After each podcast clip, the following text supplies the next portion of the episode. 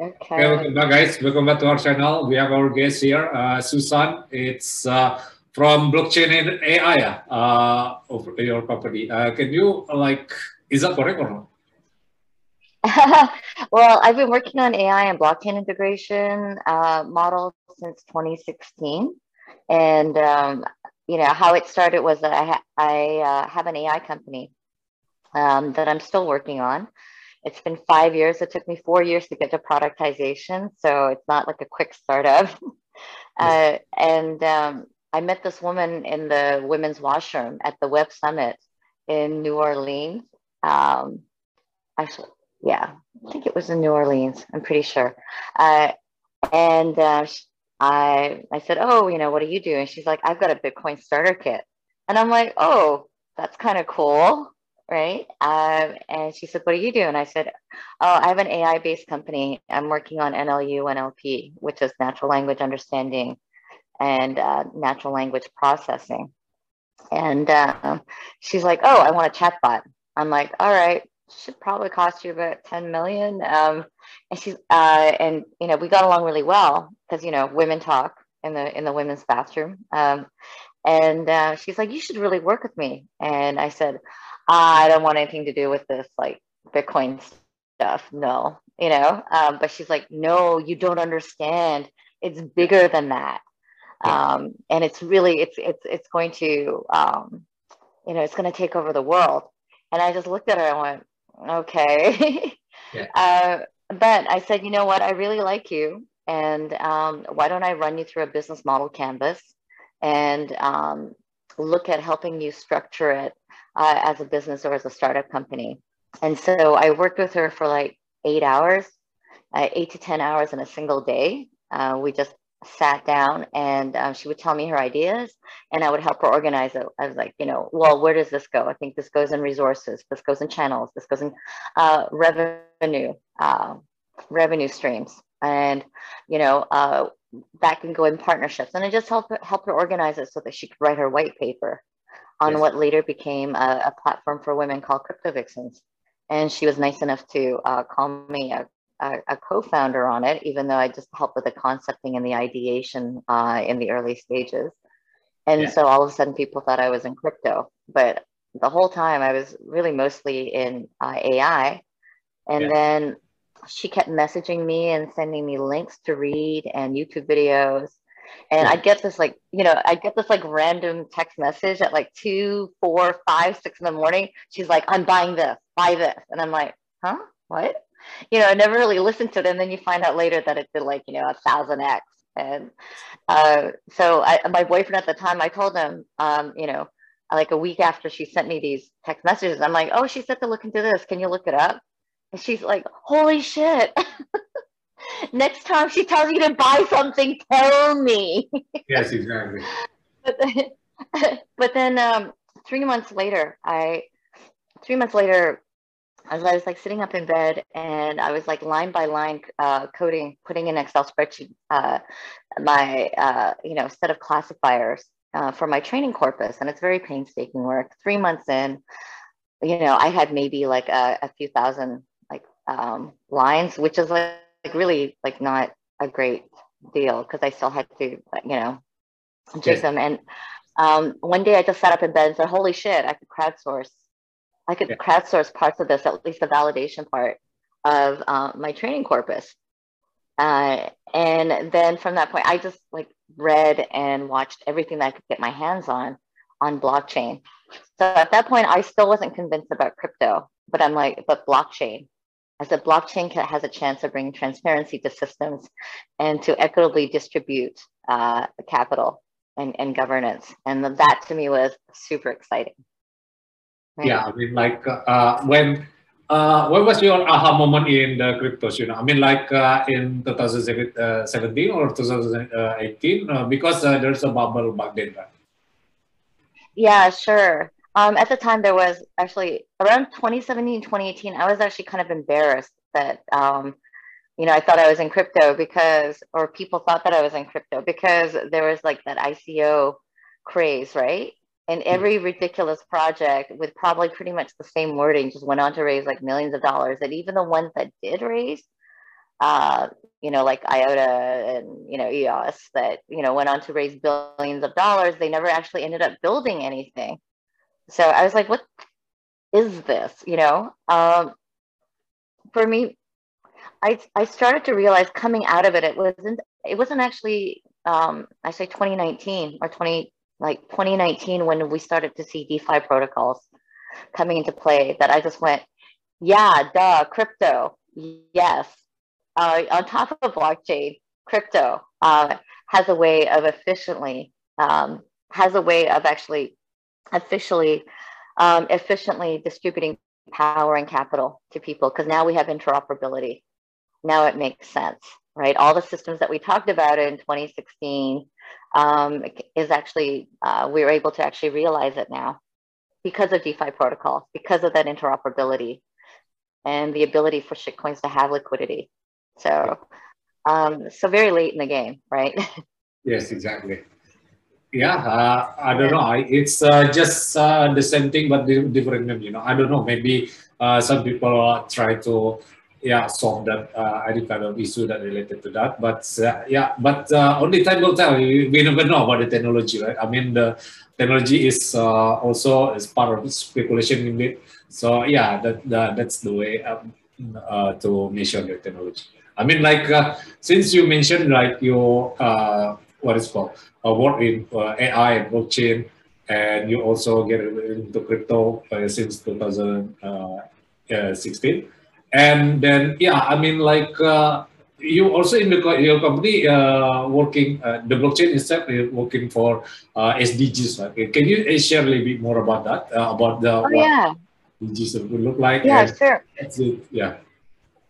Sure. So um, in 2016, when I realized that I could crowdsource um, and incentivize crowdsourcing my training corpus uh, by having people basically validate data uh, you know, on their handsets and being able to incentivize that action with crypto. Um, I, you know, kept working at it, but every solution that I found really didn't do anything to solve the problem that I was trying to solve. Uh, but at the same time, other people seem to find it interesting and useful. And so uh, when there was a working group um, that later on became a nonprofit called Blockchain Commission for Sustainable Development, uh, um, we're holding small group sessions uh, of like maybe 12 to 15 people of community leaders represent. Okay, so yeah, back in 2016, when I had just launched uh, my AI company, Muckr, and I started working at integration models um, for very task specific things of what I wanted to do.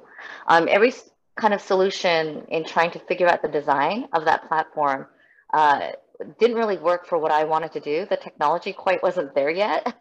Yeah. Um, but my models I were I guess useful to other people and and people found it very interesting. Other builders uh, and funders and people in the space that were starting to look at you know what was really needed in the infrastructure, and um, and so I was invited to join a uh, like these small working groups of 12 to 15 people um, and each one was reflected a part of the ecosystem that we were trying to build whether there was they were funders founders um, various technologies with with a library of sdks uh, and you know the, the first one was held at mit and it was a question of can we retroactively extract carbon dioxide from the earth's atmosphere right um, and the resounding answer by climate scientists at MIT were, yeah, duh, of course you can. And these are the numbers and this is how you measure it. I'm like, yeah. great. If you could, if you can measure it and there are numbers to it, there's sets of numbers to it, then we could put a value on it. Yeah. And, and with that value, we can also teach robots to look for those patterns, right? Uh, and so that became very exciting. So then we thought, um, then the second round of topics was held in New York with some of the most active philanthropists and um, philanthropists and, and nonprofits uh, in America. Um, and the question was, what is the future of money? Right? What is the future of money and how do we value the things that we say we're going to? And this was back in 20, 2016. And so it was considered quite, uh, you know, um, new way of thinking. Now we hear about it all the time. You know, since 2016, there must have been at least dozens of really dumb, you know, carbon tokenization of carbon credit uh, projects that never, you know, that failed to raise money and, you know, failed to get rate, you know, failed to build anything that was useful. Um, but people were, we were starting to, you know, think about those lines even back then, five years ago. And so those small groups, they grew from 15 to 30 to then um, uh, my partners brought it to the Office of Partnerships at the UN General Assembly. And uh, effectively, it was incubated um, in, uh, in partnership uh, with the Office of Partnerships at the UNGA, which gave us uh, access to you know the buildings infrastructure that they had as well as a backdoor access to like 60,000 policymakers around the world and we would hold these global summits right at the UNHQ to talk about things like blockchain and say the word crypto digital assets and uh, of course financial inclusion and so those were those were exciting times I mean we had uh, Nick Spanos right who's uh, rumored to be one of the uh, of the first original team uh, on the Bitcoin white paper. He came to the summit. Um, I asked uh, Dmitry Buterin to come, but he said no because he hates the UN. Um, but we had we had everyone from the Ethereum. Uh, I you know at that time it was so enthusiastic. I called them the Ethereum cultists, right? Because it just didn't work very well. The Ethereum source code, Ethereum cultists to Bitcoin maxis uh, to everything in between uh, whether they were OG, newbies, financial policymakers, investment bankers, lawyers, people who were genuinely interested in transparency and automation of these systems that could mitigate against uh, against politics and against uh, you know very poorly designed governance systems that we saw in in our modern world. So those, those were really exciting times. Unfortunately, the technology just didn't work very well. Yes, exactly. and so, I mean, so that took a few years. So is, is that your uh, company like uh, it's an NGO or your own project? I mean, like uh, since you yeah, no, no, it was policymaker, yeah. right? Well, it was um, it was an NGO. Uh, it was an NGO, but I was one of nine people that helped launch it, and I was, you know, uh, I, I guess a smaller group of people, four or five people that were helping to um, form and and create these global summits and raise money for it and sponsorships and uh, you know relentlessly text and message people to get them there and to really try to um, hone the conversation so that there's so many very different ways um, that you can ask a question and there's so many different um, excuse me things that you can talk about uh, when it comes to technology, right? Uh, and unless you're solving a problem, you're really just waxing lyrical. It's not really going to be very useful to anybody.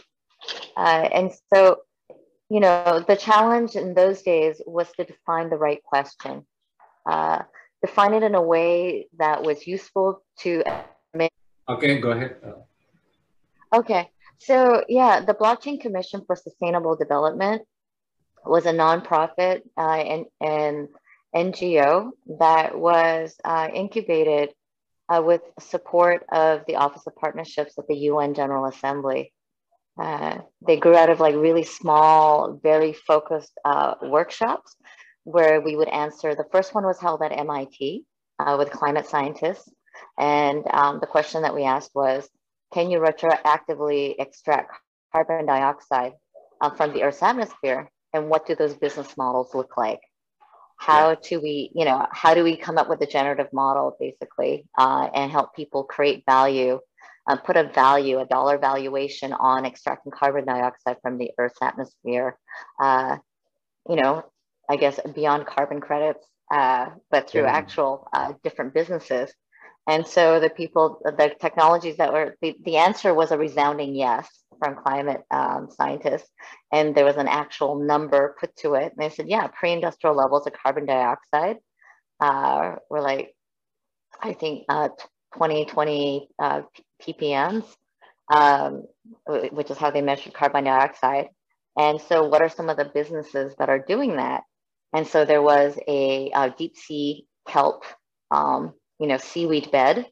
And, you know, that seaweed, that, that seaweed farm that was underneath the, uh, uh, in the ocean could um, extract carbon dioxide, but at the same time, it also had industrial and cosmetic uses as a preservative, as a stabilizer. Um, there was uh, one scientist who had an Arctic forest with sensors in them to um, be able to measure and track uh, the data for, for climate change. And that, of course, that data is very uh, useful. And so, um, you know, in selling that data to research institutes and, and sharing it, um, they were able to, to tend to those forests uh, and look at reforesting those areas uh, yeah. that were declining. And so um, I have a friend who started up an oyster bed along, you know, in, in upstate New York, because uh, well-tended oyster beds, uh, not only are oysters delicious and in high demand, yeah. but they are also, um, you know, but they also clean the water and the shoreline. Yeah. And so, you know, so then the natural second question for the second summit working group that was held in New York was, well, what do those Oh, I'm sorry. That's oh, hold sec. No, I'm sorry. Can you hold? Yeah, it's yeah, my yeah. dog. Go ahead. Okay, go ahead. Continue. Okay. So if the first question was, can you retroactively extract carbon dioxide uh, from the Earth's atmosphere? And what are some of those businesses uh, that can help achieve this, right? Um, the second question became, well, how do we help scale those companies and those business models? And and what does the future of money look like? Uh, which squarely brought us uh, to you know to blockchain and crypto. And so uh, those talks were held in new york um, and then they just rolled on uh, and they kept getting bigger and bigger. More and more people came. Uh, it, they started at eight in the morning and we told people and it was all voluntary. And they said we, we, uh, we said to everybody you can leave at any time. We'll provide coffee and refreshments but nobody left and everybody stayed to like seven or eight the entire day because that's how exciting uh, those conversations were. So New York, San Francisco, and different parts of the world, and eventually snowballed into a global summit at the UN uh, called Blockchain Commission for Sustainable Development. And um, we held two global summits uh, once a year uh, at the UN uh, headquarters where every part of the ecosystem of the very complex, culturally complex uh, area in crypto, uh, people came and they talked and they dropped ideas. And, um, you know, it's so funny because uh, looking back now, there were people who had two years later hit me up and said, you know, um, attending your summit really helped reframe my my work for me and my career say as an economist or there were other startups that were started um, from the conversations that were started at those summits. They said, "Oh yeah, you know what? My project is launched, and I want you to know I met my co-founder there, and we had a, you know, and we when we started those discussions, and so I, I felt really um, happy about that, because uh, you know it's never those things are never easy to do, um, because they involve working with lots of other people in different groups uh, and it's about aligning those incentives, which is always very a little bit tricky to balance and to do. Yes. So, um, so I was one of nine people that helped launch it, and um, probably one of like four or five people who helped actually hold the events and yeah. raise money for it and sponsorships. Uh, and from that came um, a lot of opportunities to advise some really um, some interesting projects, uh, and each one was a learning curve, right? Uh, you know, it's it's kind of like you know, yes, I was in this uh, thread yesterday and uh, of a of a DAO. It's been a DAO from day one uh, of a stable coin called Stable Unit, and the Stable Unit DAO. And somebody posted this meme of a guy, um, you know, you know, like spinning plates. Like they had like six or seven poles in their spinning plates, yeah, and I'm like, that's exactly. and I'm like, yeah, that's the founder's dilemma, right? Uh, when you're when you're starting out and you're wanting to go build one thing sometimes you end up building another thing uh, because it, it didn't work out the way that you'd wanted to but it was useful to somebody else in some other way uh, and meanwhile you, you just have to keep those plates spinning whether uh, that's the money or whether that's the legal compliance the talent, um, the entity structure, the capital formation. Uh, crypto and starting a project and, and helping store them is probably one of the most complex subjects that I'd ever undertaken.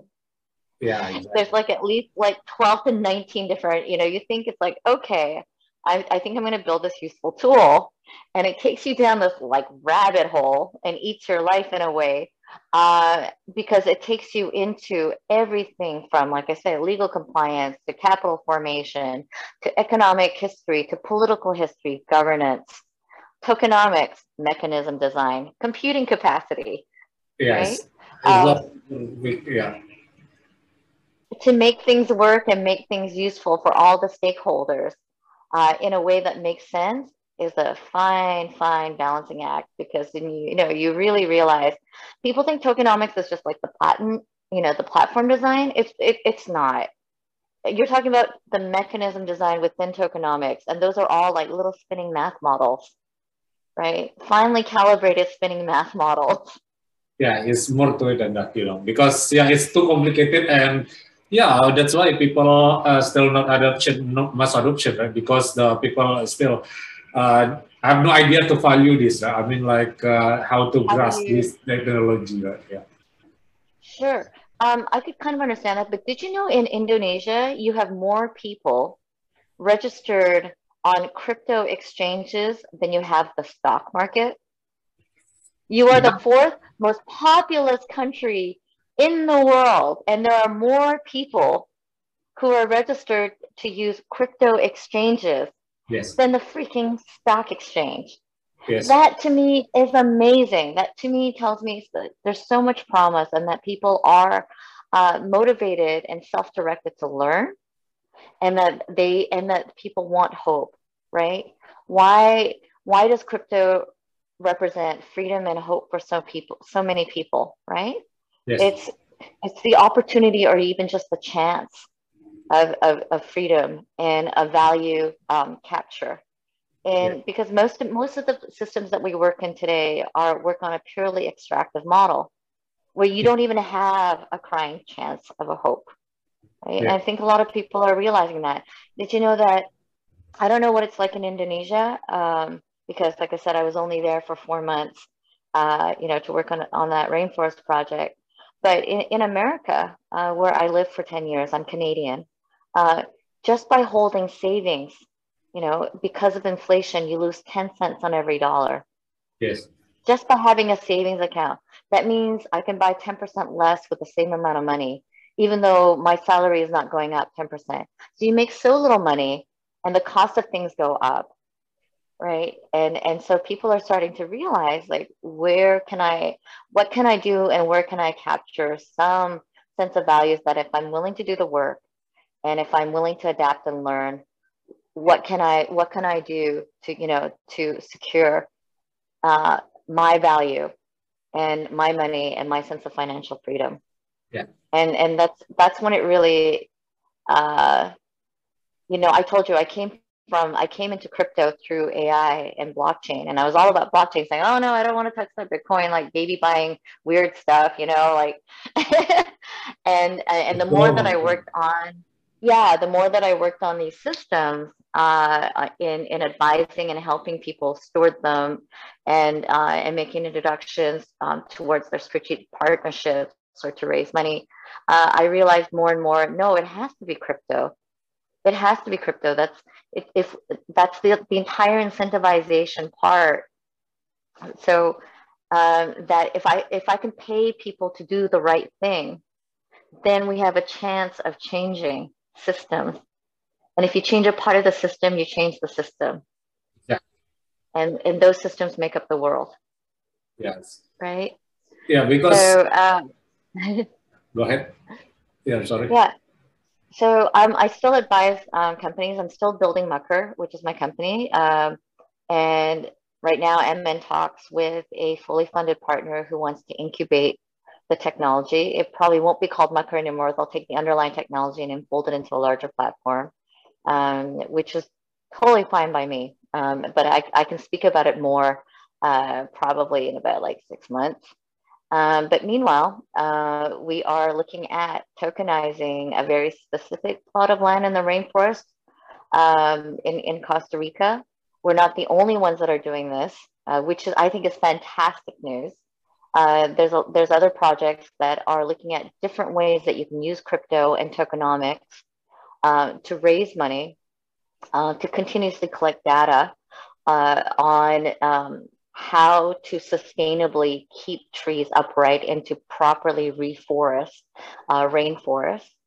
Uh, and also looking at, uh, you know, what, what is the really true, what is the value of that and what, what are the prices that the market can bear? Now, this is really important, you know, what can the market bear? Because, you know, you'll hear about all these campaigns uh, that are not token tokenized and that are not data-based that will say, you know, we planted a billion trees but they only spent $1 a tree. And if you spend $1 a tree, that tree's not going to live. It's not the right tree. It, you can't pay somebody for a dollar a tree properly to be able to feed and, and clothe themselves and to do a good job of looking after that tree for the next 20 years that it takes to get a useful tree to extract carbon dioxide. Yes. Most of those trees will die, right? The true cost of that is $20. It's yeah. $20 a tree. And this is why, and there's data to back it up.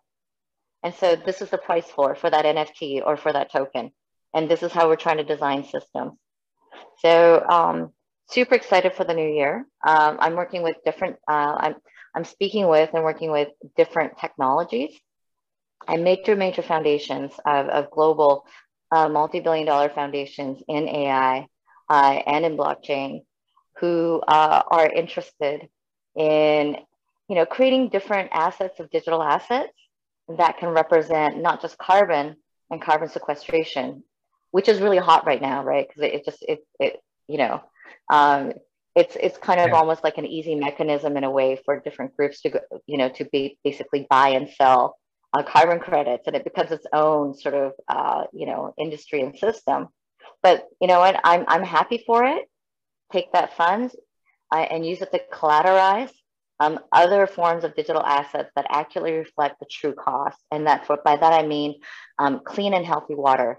We have number and we have numbers based from uh, spectral satellite data that tells us uh, physiochemically um, by molecular level what healthy water bodies of waters look like and what healthy water systems and supplies look like that feed uh, that you know, that feed from the runoff from the forest, right? Yes. Um, how about soil? Only 17% of the world's um, planet surface uh, has arable land, meaning that, it, meaning that it can grow food, which is very important.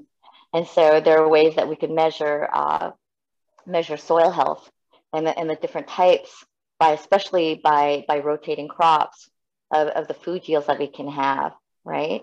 Yeah. Um, I think it's universal knowledge that hunger and poverty is not a resource problem. It's a political problem and a problem of poor system design and yeah. poor governance design. Yes. yes. And so, and so, you know, what does it take to feed uh, people? Like, what are the healthy levels of soil and water? And we can be even fold into the overhead costs of these systems. Uh, how much would it take or what would it take to pay an annual salary for each living person around those friction areas of land so that we can pay them uh, to enlist them to look after elephants instead of killing them like pests, right? Um, to report illegal logging instead of being uh, put in an economic position where they are doing illegal logging or cutting yeah. trees for their livelihood, right? What does that look like and what does that cost?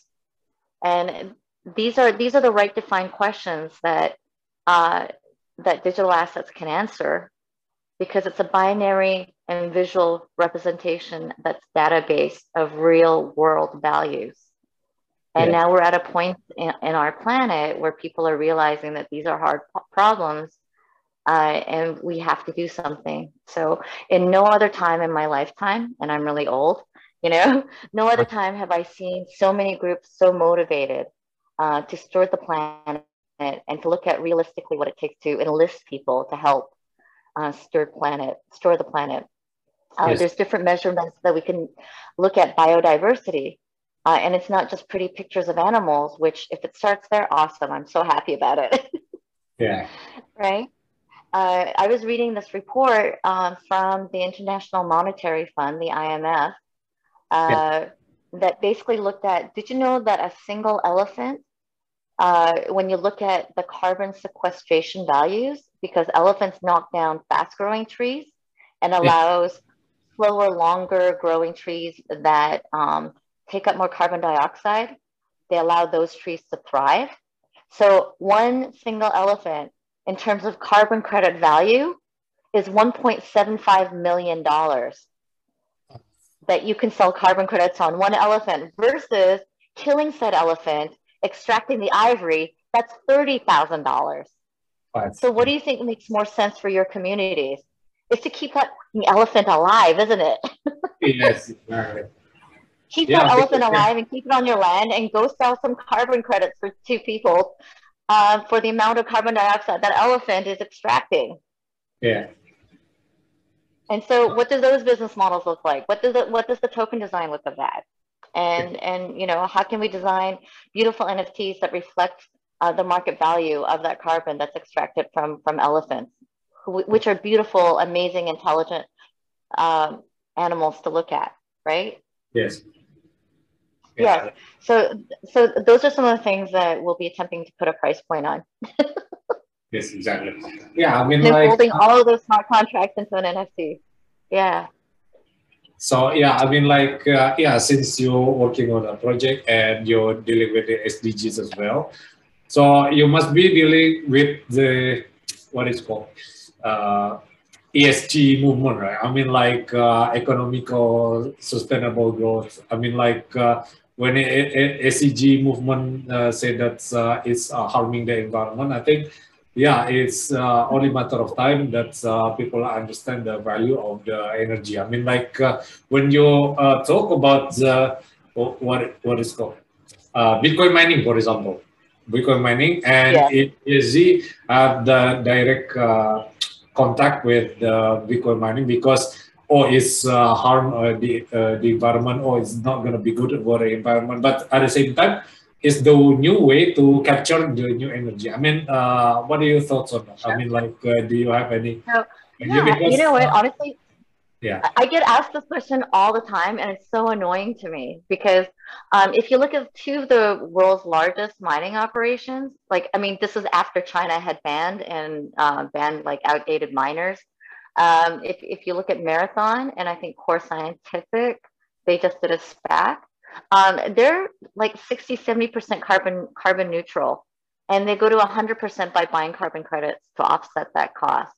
Um, S19 miners are much, much more energy efficient.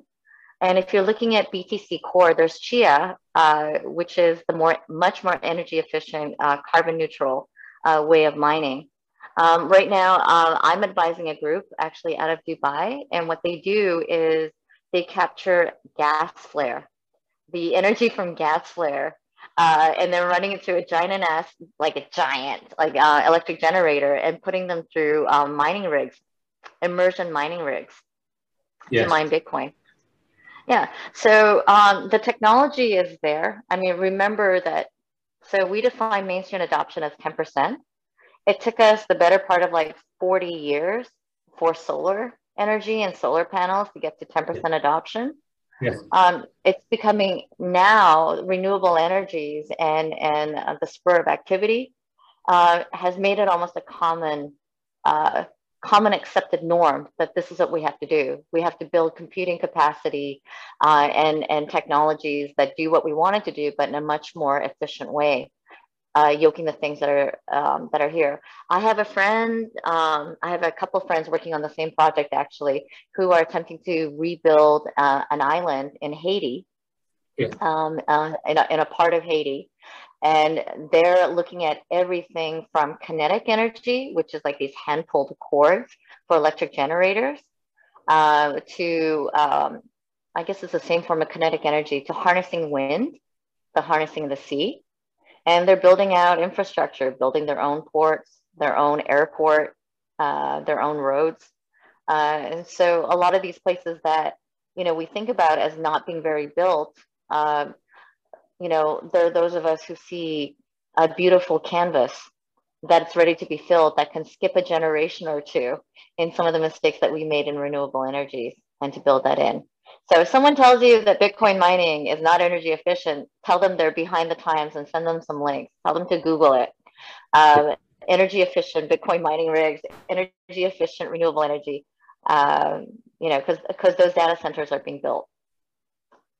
Yeah, yeah. because uh, so many energy that's uh, uh, even before the Bitcoin mining is invented. I mean, like uh, there is no uh, uh, there is no way to capture that the, the monetize right. I mean, like for example, like volcanic mining.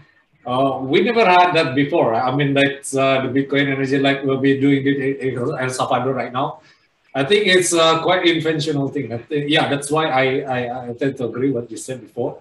That's why uh, people uh, tend to, yeah, maybe um, they have no idea uh, what this technology is all about. But yeah, this part of the process that.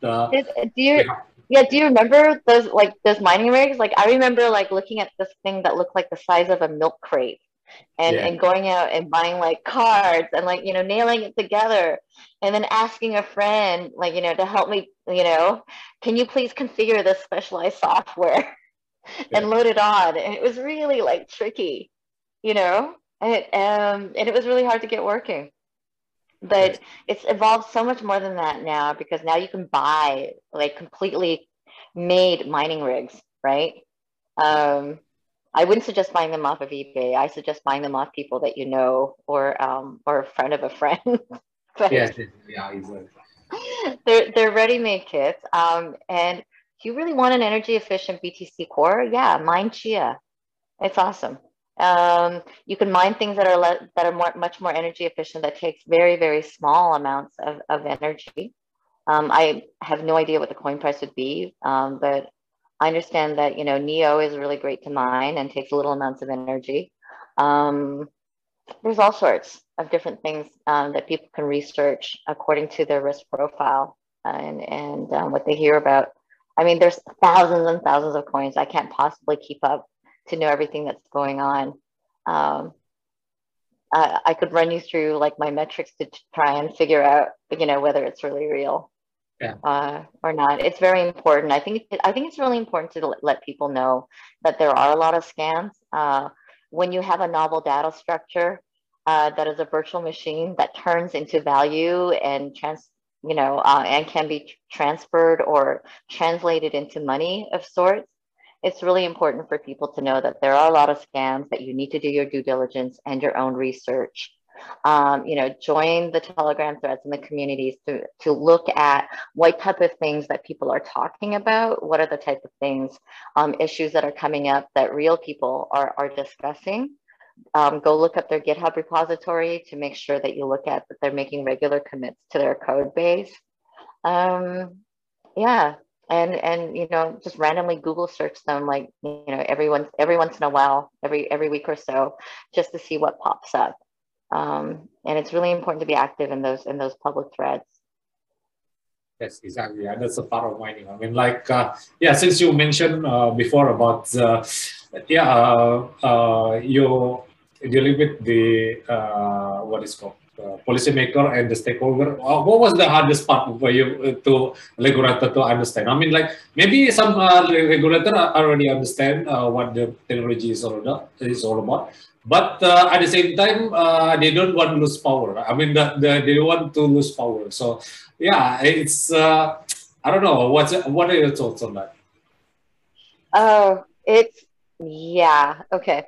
Um. So you know, I spend a lot of time, I guess I've been called uh, like a technology ambassador of sorts because I, I get seemingly disparate groups together in a room at, at my behest to actually talk together, um, whether that's a strategic partnerships between two different projects or uh, it's different uh, sort of groups um, that like are, are on different chains, let's say, uh, to be able to, you know, come to sort of like a, a, a bridge in a way. Um, you know, there's a thing called, you know, what people talk about rights, um, underneath that, dovetailing that is a thing called responsibility. And when we talk about power, the same thing applies to what's called legitimacy. Legitimacy is, is the recognized, uh, I guess, the, the recognized value of, of you know, how judiciously and equitably you use your power. Uh, and that so that people naturally want to give you that power. And yeah. right. And so when there when rights and responsibilities don't walk hand in hand, and power and legitimacy don't walk hand in hand, there tends to be uh, a latency and a breakdown uh, in, in, in the exercise of, of those rights or those powers, right? Yes. Uh, and so there's a lot of systems. I remember even from like three, four, three years ago, um, just before lockdown, uh, being invited to speak. Uh, and, you know, keep in mind, like I'm a self-taught person, you know, uh, about these technologies and, and financial centers and legal structures, but invited to speak with research arms of central banks to sit down and speak with them. And yeah. that to me uh, was mind blowing because it, it showed that um, that they saw the validity and the value in the technology and, and the working state and the changes that it could affect in the systems that everybody could recognize and that they wanted ideas. Yeah. So even with within those behemoth power structures, even though they seem uniform, you know that every culture has its own internal logic and that even within uh, you know centralized power bases there's always going to be uh, within them legislators with vision, people who want to see things change and become better to serve more people. Yeah. And it's not like a monolith. And so when we speak about real projects and the more we talk about the way that they're being used to gain value for everybody, right? Because governments are also cash strapped. Um, COVID hasn't been kind it's it's been an equal opportunity asshole to everybody. I'm I'm pretty sure, right? Uh, when you see the, the amount of value uh, and just uh, the excitement and the productivity uh, that these systems can can elicit, uh, even within those groups, there are people who are listening and learning, and and and wanting to yoke its power. Uh, so you know, did that answer your question? Yeah, it's exactly the case, you know, because uh, yeah, when the government uh, implements uh, such a rule, it's a required force. Right? I mean that the technology is is not a required force at all. So that's why uh, whatsoever. So that's why uh, some people like uh, tend to towards the technology rather than the government, you know, because I don't know they they don't trust the government at all or not, but yeah, uh, I think the the part the of the technology is there, and then the people recognize the potential. I I don't think there there I don't think there are very many people anywhere in the world that really trust or like their government unless it's a small state and if the government is working and yeah. they are serving people and they're serving systems that make sense for people nobody ever talks about it right? Yes, exactly. It's like email. If it yeah. functions and does, if, if it functions like email and it's doing its job, then nobody would really talk and think about it. And that's the way it should be because they're service providers. Yes, exactly. Right? Yeah. Yeah.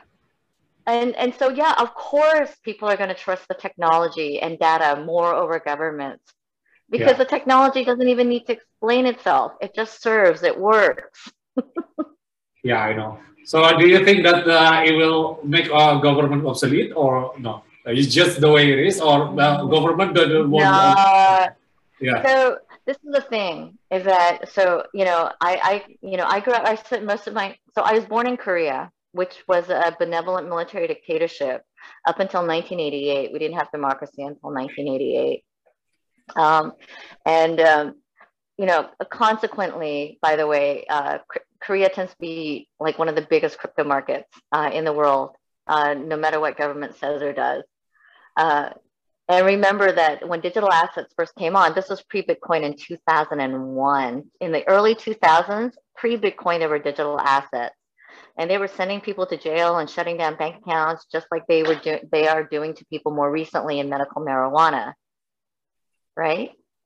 Um, and they've been doing this shit for like 40, 50 years. You cannot shut down a decentralized protocol. Uh, if remember what I said that there's this fine dance uh, between power and legitimacy that happens, right? And if if if the power structures then lose that legitimacy um, and that trust of people, then people will always engineer ways of surviving and transacting and doing. Um, yes. I'm not. I'm not advocating for it. Please don't. Yeah, but, but, yeah, it's your uh, opinion. But, but the thing is that there's always, yeah, it's not right or wrong. It's just your opinion. Yeah. Yeah, no, it's just people will always figure out a way. You cannot shut down a decentralized protocol. Yes. And people will always find, you know, in in like innovative ways, um, technologists, um, rock star, mad scientists, artists, um, hustlers, um, people who want to build and people who want to transact, and people who, um, you know, are smart enough to learn, adapt, and willing to do the work will always figure out a way to survive and to survive and to and to gain value for themselves. And that's just um, that's just the way it is. And hopefully they do it with minimal harm to themselves and others around around you, right? right. And that's it's uh, and these systems uh, basically where the global um, where the global economy really failed people, right? Because I think we can all like say that the global economy has completely, you know, um, yes. really yeah. disappointed people shockingly. It doesn't matter whether you are a small nation state or where you are a laborer um, in a Southeast Asian country. We can all say that the global economy has pretty much failed us all soundly in, yeah. in, in rewarding and, and allowing people to keep value for themselves and to support innovation and entrepreneurship, even when people do want to learn, adapt, and work. Yeah. To me, that, that should only be the litmus test. If you're willing to learn, adapt, and do the work and work hard, then why shouldn't you have access to the global economy? And why shouldn't you be able to create yes. things? Right? Yes. Why shouldn't you have access to to um, you know capital um, you know, intellectual property and social capital so that you can help big, build bigger and better things and teach other people and hire them to help you build bigger and better things. Right? Makes total sense. Let the markets decide, right? Yes, exactly. But when, if, but if that doesn't exist, um, or that that's not being allowed, people who like this kind of thing, like you and I, will always figure out a way to build somewhere else and build something better, and it'll be so cool that, that we'll bring other people with us, and it won't matter where we live, in a way. Yes, exactly. Yeah, that's the power of decentralized. You know, you cannot rely on a central entity. So yeah, I, I agree with you because uh, yeah, uh, people uh, tend to uh, agree with the technology adoption, uh, no matter what race or what background. Yeah, it's uh, it's pure invention. That's why I I, I everything is a yeah everything is a construct once you look under you know, I remember thinking like in my 20s, right? Um, I try to work for the biggest and the largest corporations. My, my courses and my education, and I could store up on my Rolodex because I always knew that I couldn't work for anybody. I mean, I'd always quit within a year or two after I'd, you know, uh, you know, figured, uh, learned as much as I could and rolled up, you know, and, you know, stacked my Rolodex. Uh, but every place that I worked at, I could see deficiencies and gaps in the system where things just weren't running um, efficiently, where um, it, it, was losing the brightest and the hard, the best working people uh, that uh, weren't being valued correctly. The right behaviors and attributes and events weren't being valued properly, so that um, you know it created a really toxic environment in most of these most of the places that I worked for. And that to me became sort of like a microcosm of the world. and whenever if if we can if we can properly design smart systems to align the right incentives to pay people to do the right thing to transparently show how their efforts were doing the right thing yeah. and, and to pay people for it, yeah. then I think most people would want to do the right thing, whether that means cleaning up beaches, um, you know, planting trees properly, cleaning up roads, putting in sewer systems, looking at energy efficient ways, teaching their children and sending them to school, right? Yeah. And so those are the systems that we need to build because the technology is there, yeah. right? The technology is there, the data is there. Certainly the capital is there now because people are urgently worried that the world is going to come to an end. yes, exactly. Yeah, uh, only time will tell, you know. Yeah, it's only matter of time. And I think I agree with you because, uh, yeah, that's the, uh, you know, the way the technology adoption works. Yeah. Yeah, I promise you, it's not just someday, it's happening now. I know because I'm not the only one that's working on this stuff, and I'm certainly not the smartest guy in the room. I'm not the richest guy in the room. And I'm definitely not the most skilled in the room, but we're having conversations and we're doing work every day to help design better systems, um, to, to raise money for them, um, to enlist as many developers or work with as many technical talents and marketers to really talk about how um, you know, I'm working on like a half dozen projects right now. exactly. One is, yeah, like one is a stable coin, it yields in your wallet. Yeah. Right. Um, basically, you can borrow it by collateralizing, collateralized by whatever crypto that you own. And then it's called stable unit. Uh, you can borrow a stable unit and it's moving money on chain that, uh, that people who like to speculate can move freely across different chains and trade with. But if you're not technically adept, like I'm not a trader, right? I, I, I can't do that. That, that stuff scares me. Uh, you know, if you're not a trader, just by it's non-custodial, which means that just by holding in your wallet, you recognize fractional uh, little stacks of other stable units that yields in your wallet. So you yeah. don't have to do the yielding and farming yourself. So it's yeah. good for every level uh, of, of technical knowledge and expertise. Uh, it'll be ready for mainnet. Um, I'm working on an NFT project uh, called Hangry Animals. It's an IP play to a 3D animated movie.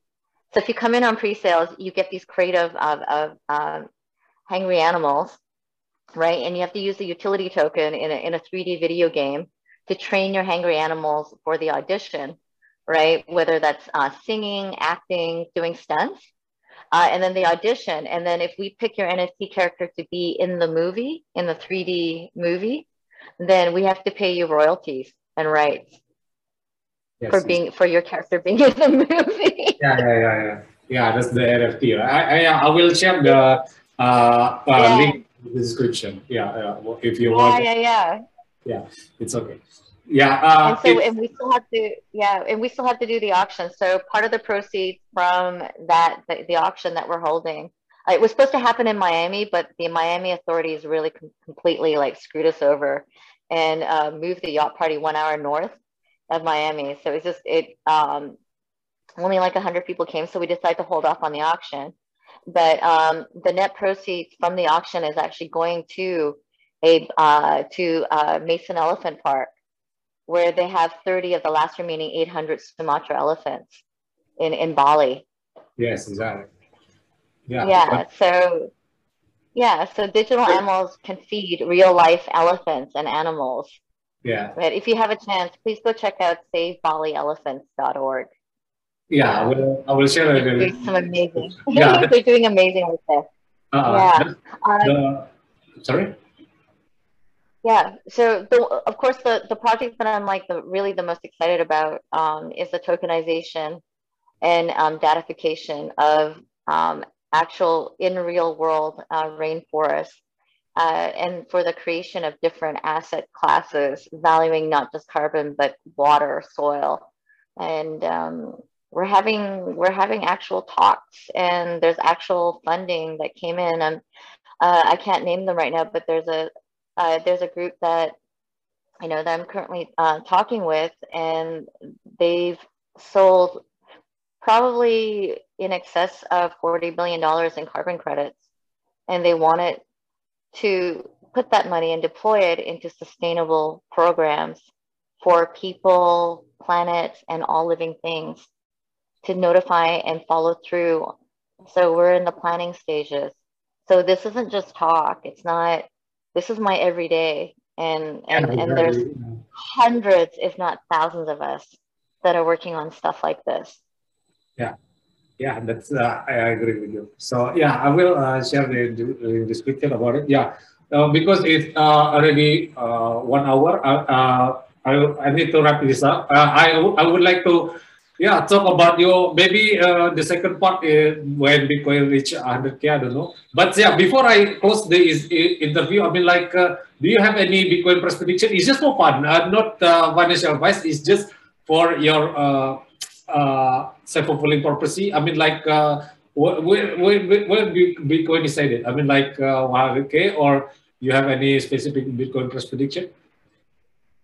Oh my gosh! You know what? You nobody should ever listen to my financial advice. This is no, not no, no, financial it's advice. Fun. It's just fun. Yeah, it's just. I, I, I think we've had such an amazing sustained bull run for like the last like over two years that I think everyone is just sort of like eyeing the markets and it's going to do one last hard push up and it's going to go up and then I think it's I think we're in for uh, I think we're in for a winter um, like probably maybe by February, March. I think that's what everyone is kind of anticipating.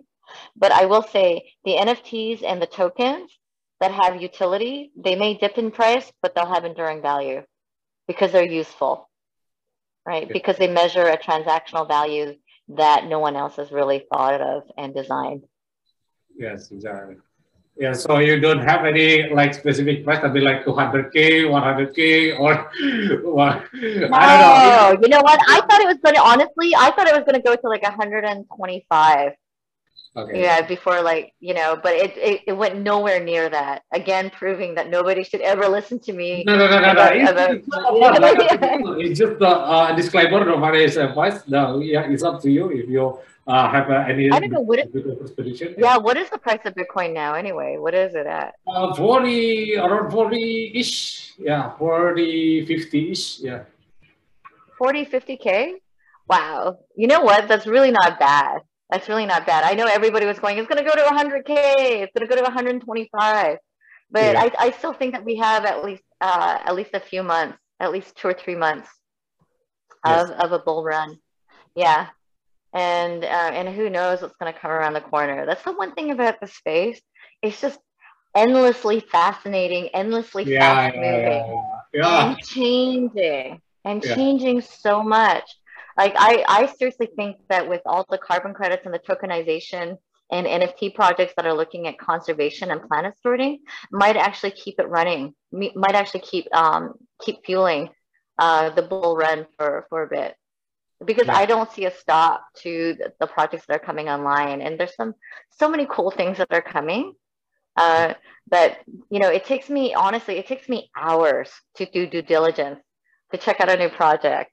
You know, because there's so many different things to look at, like you know, from the founders to the tech to the system to the language that they use, um, where they located, are the are the founders docs, um, are they doing regular GitHub repositories, are there Telegram threads and Discord and Notion threads actually active with real, real people and not just like some weird Chinese bots, right? Like there's so many things to factor in. It takes me like about four to six hours to actually vet yeah. a project. But when I think about the the imagination of what these systems can and what some of them verily do, uh, it's so exciting, right? So yeah, so who knows? Maybe Bitcoin will hit 100k. Yeah. I doubt it though. I don't know. Yeah, only matter of time. we never know when, but uh, it's gonna be there. But uh, yeah, only time. Not yeah. Do not try to time the market. There's no yeah, way. That never, never. It's totally clear. You know, don't don't try to time the market. You're gonna probably gonna get wrecked. Yeah. Yeah. No. Look yeah. at DeFi protocols. Hey, actually, did you hear? I don't know if you heard this, but like Aave, I forget what it was called though. I think it's um, but um, Aave had uh, put out a protocol that allows you to collateralize your crypto yeah, trade with yeah. real world assets. I mean, right? Because that's what we were talking about five years ago. Like, how can crypto unlock liquidity of hard assets?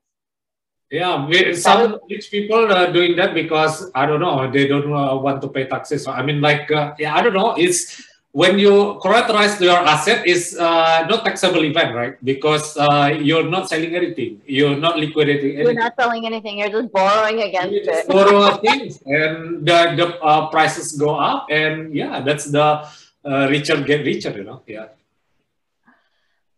Yes, partially, but think of it this way, right? Yeah. Um, look at it this way. No matter what your perceived wealth position is, if you're not liquid, it really isn't, you know, it really isn't so. You know, you could be looked at as rich because you've got a huge house, but if your giant ass house is empty and you have nothing to keep the electricity lights on and to feed yourself, you're really not that rich. You just have a whole bunch of assets. yes, exactly. It's all about flow. I mean, it does, Sorry. Yeah. Yeah. I mean, if you if you can borrow against it, that's great. I want everybody, no matter what they have or what they don't have, to learn about yielding and farming and, and mining. Yielding, mining, and farming, fractional values that they can earn every day. And Yes. what are some of the ways that they can learn about, you know, making like say long swing trades, which I think are accessible to everybody. Yes, exactly.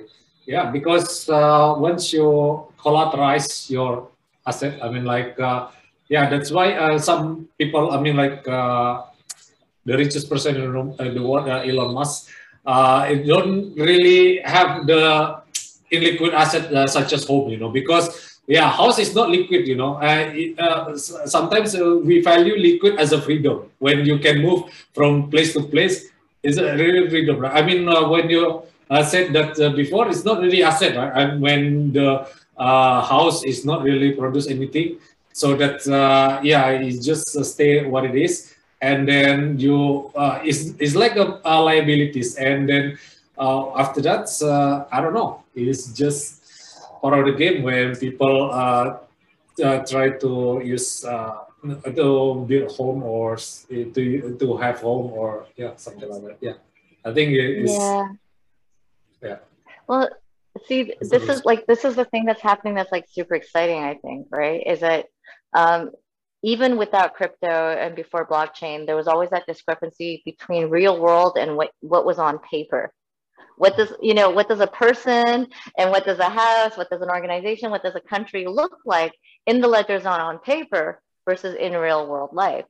and now it's it's like what's what's digitally what is a digital representation or the visual representation that is in real life and um, you know crypto defi protocols gamification and um, you know making the internet 3d so that we can gamify different things is kind of like really turning everything on its on, on, on its head and connecting all of those together. Like all these worlds are getting smashed together. So uh, you know no matter what when the winter comes or the price of Bitcoin, I would hope that when the winter comes, that those protocols and those systems that uh, affect lives and that touch people, that give people a way to be able to gain value for themselves, um, that can feed elephants, those those digital um, assets that have real life effect will have enduring value and they'll retain their value in the long run. If you just hold it for five years, I know it will go Yeah. up. Yeah, Yeah. uh, uh, NGU technology. I mean, like numbers go up technology. Yeah, Yeah, that's the point of it. Yeah, yeah. I think that's it. Yeah. exactly. Yeah, that's the meme of it. You know, I mean, like, uh, yeah, I don't know. Yeah, th- yeah. Thank you, guys. Uh, I think uh, that's it for today. Thank you, Susan, for uh, coming in. Uh, nice to meet you. It's been an honor to be here. Yeah. Uh, yeah, guys. Uh, I will uh, share uh, the link uh, about the NFTs in the description. And uh, leave a like and subscribe to our channel, guys.